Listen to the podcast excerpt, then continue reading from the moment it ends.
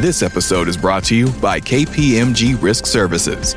KPMG believes that when you've earned the trust of all your stakeholders, that's when your business has a solid platform to grow. That's the trusted imperative.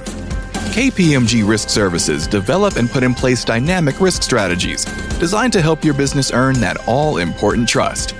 Go to read.kpmg.us/trust to learn more.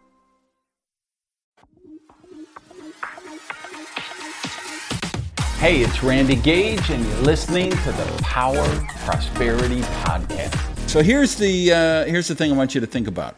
I want you to think about the last person who told you something encouraging about you, who believed in you, who who challenged you in a positive way to do better and and or and or convinced you you're capable of doing better.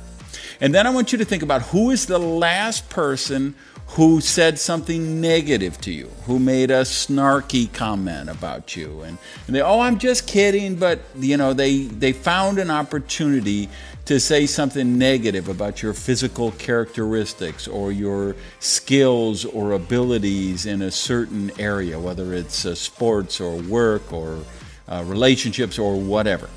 Because if you think who is the last person who did that, that's probably a person who does it frequently. So here's your homework for this week. The person, the last person who said the snarky, the disempowering, the negative thing to you, do a little thought about how you might reduce the amount of time that you spend with them. And then the person who said the powerful thing, the positive thing, the empowering thing about you, who believed in you, who backed you, who had your back, think about how you could send, spend some more time with them. And do one more thing as your homework this week send them a text, send them a Facebook message, call them up.